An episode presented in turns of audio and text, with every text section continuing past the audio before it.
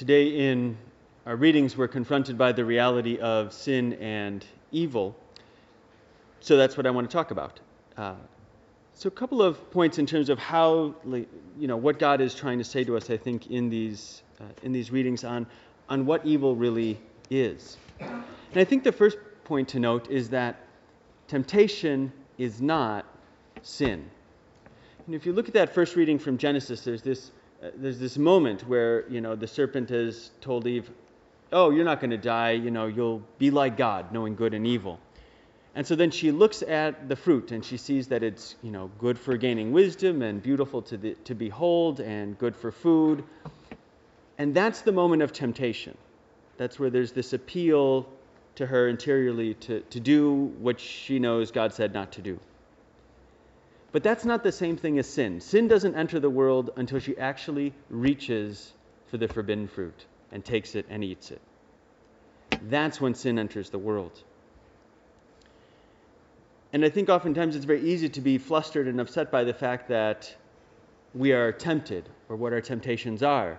Um, but that's not, you know, sort of the Christian understanding of, you know, a good interior life. You know, we're not to be disturbed by our temptations. Even by our sins, we shouldn't be disturbed.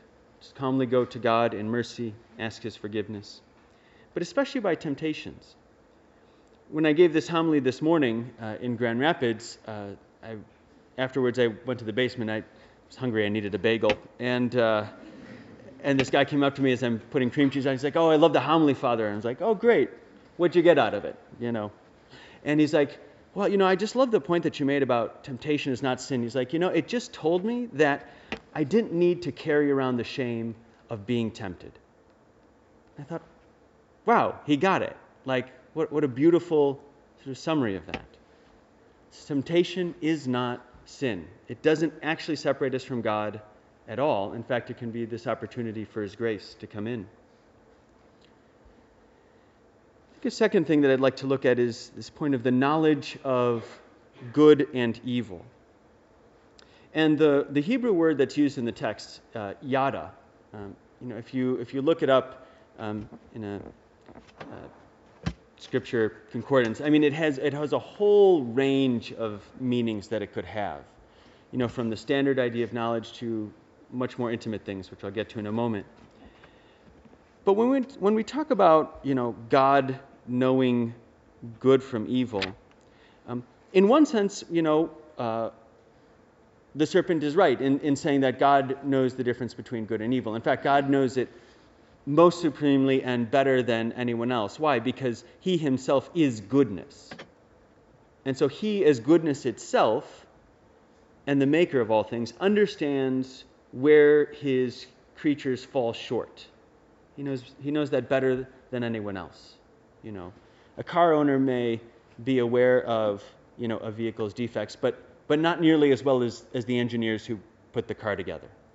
It's a different level of knowledge. So God supremely knows good and evil um, because He is so good. But I think it's interesting how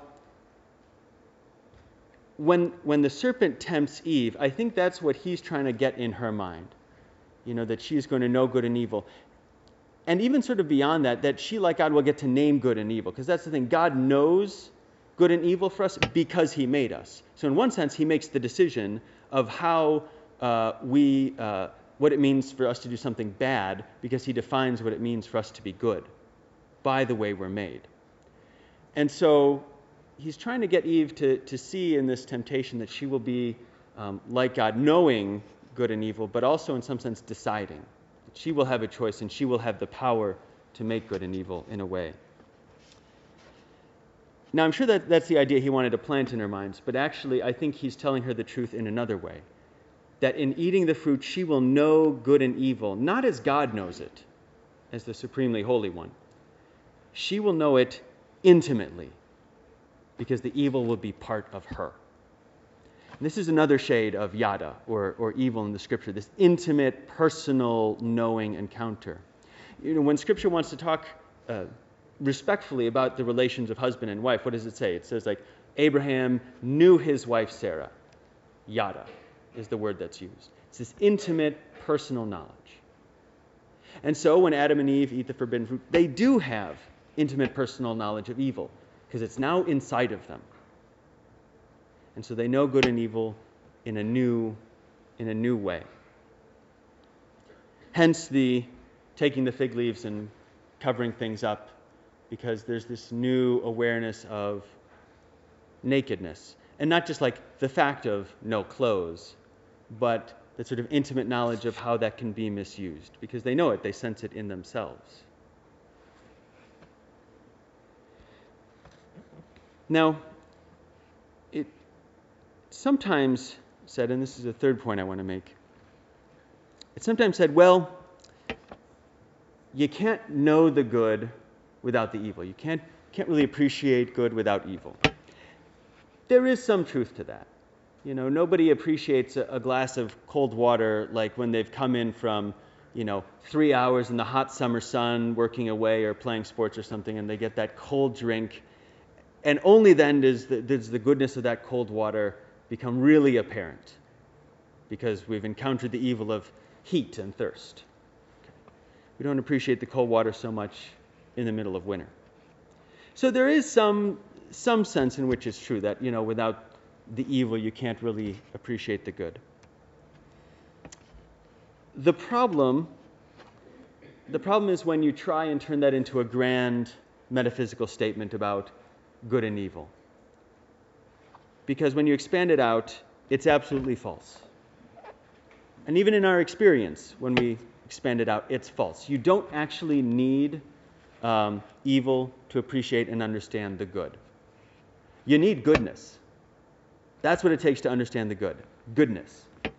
And that's why, you know, um, think uh, uh, someone who's dealing with an addiction, let's say to alcohol or something, and they, you know, and they're in the stage where, you know, they're, they're, oh, I don't have a problem. I can stop drinking anytime I want to, you know, and everyone else sees that there's a problem, and so, you know, the relatives, friends get together, you know, and they say, Bob's got a problem, you know, we need to talk to Bob and make him aware what's going on and get him some help. So they have an intervention. The reason people stage interventions is because the evil of alcoholism is obvious to everyone except the alcoholic who's neck deep in it. It's obvious to everyone else. It's obvious to the people who are not struggling with that sin. And it's most invisible to the person who's in the midst of it. So it's not, it's not that we need evil to understand the good. Actually, on the deeper level, it's only in goodness that we can under, appreciate evil. One sort of a practical example of this, I, have seen this actually a lot. It's in the last month. It's been very encouraging. Going to uh, meetings with the uh, Exodus 90 groups. Um, so I sit down on four men's groups uh, per week, and one of the very reassuring signs that, that makes me think things are going well, that, that this is bearing fruit, is that people will start to notice sins that they didn't notice before. It's not that they're committing more sins, it's just like, oh, I kind of realize why I'm doing this. I see where my pride was in doing this or that. And so there's this greater awareness of evil, this seeing more of it. Why? because there's more of the light of Jesus within, revealing where the shadows are. And I think it's a beautiful thing to see. That brings us to the question of how can we see better? How can we see better? I think there are two things suggested by the gospel itself. First, fasting and prayer. You know, that to let go of these minor good things, like food, sweets, desserts, TV time, whatever, to let go of these little good things so we can encounter the really good thing, which is God Himself, brings us a meeting with Him. And, and that reveals what's going on inside.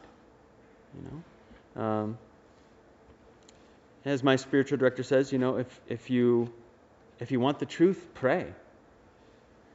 And so Jesus prays and fasts in the desert as an example for us. So that kind of prayer and fasting in Lent should bring should bring a greater sense of our own sin, if we're doing it right.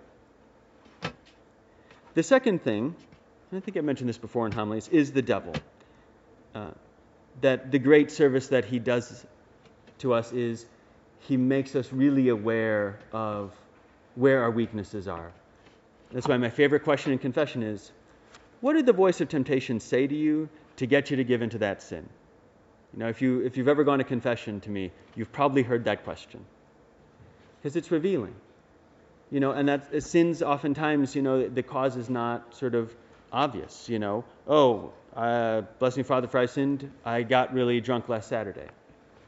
Well, it might be you wanted a good time, or it might be you were really lonely and sad. You know, um, it might be this is how you deal with some unhappiness in, in your life. So, what the voice of temptation says is so crucial. It's not sort of the outward sin that always reveals what's going on. So that's the, the service that the devil does for us. It's kind of like the first temptation. Jesus fasting for 40 days. He's hungry. What's the first temptation? Turn these stones into bread. It reveals Jesus' weakness as God made man. He's hungry. Same thing when you watch, there's a classic Simpsons episode where Homer sell, sells his soul to the devil. For what? A donut. I mean, the only, only other possible alternative was beer. You knew it was going to be one of those two things. So he eats the forbidden donut, sells his soul. So finally, the most important question well, what is the remedy? What's the remedy for evil? I think there are two things. St. Paul in the second reading points to Jesus. Jesus is the real remedy for sin. So, how then do we have Jesus' power and his grace in our lives? And that goes to faith. And this is something that Jesus himself, himself models. Now, in one sense, Jesus doesn't have any faith because Jesus is always in his soul united to the Father. So he doesn't have faith in the sense of God is something unseen for him. But God became man to give us an example. So he shows us what his faith looked like. And every time Jesus is tempted in the gospel, what does he do? He responds with scripture. He responds with God's revelation of the truth. He doesn't rely on human understanding or a fancy argument. The devil hits him with a temptation, and he immediately comes back with faith, a statement of faith. And I think it's a model you know. Um, you know, it's good. It's good as Catholics to think about our faith to try and grow in understanding. You know, we have Sunday School 2.0. Last week was lust and gluttony. This week is avarice. Um, and it's good to think about those things and, and, and moral theology, you know. But when you're being hit with a temptation to lust or gluttony or avarice, that is not the moment to start reconsidering your moral theology. It's the last thing you should do. It's in those moments that you let the faith do the thinking for you. When you're not tempted, then you can think about it, and read about it, pray about it, and but in moments of temptation, use use your faith. That's what St. Paul says in his letter to the Ephesians when he talks about put on the armor of God in his spiritual combat. And he says, Take up the shield of faith, which will extinguish all the flaming arrows of the enemy and, and the analogy is important. What is the, the shield, unlike your helmet or your breastplate or you know your sword, which is attached to you, the shield is not on your body. It's separate from you. It's the thing that absorbs the blow, the arrow, the sword, you know, whatever it is. It takes the hit so that you don't. That's its practical purpose in combat. So when St. Paul says, take the shield of faith, what he's saying is, use your faith, put it in front of you, let it absorb these lies from the enemy so you don't have to think about it in the moment of combat. So I'm going to leave you with a quote from 1 Peter to think about. Close your eyes. Just think about how this might speak to you. St. Peter says, Your opponent, the devil, is prowling like a roaring lion, looking for someone to devour. Resist him steadfast in your faith.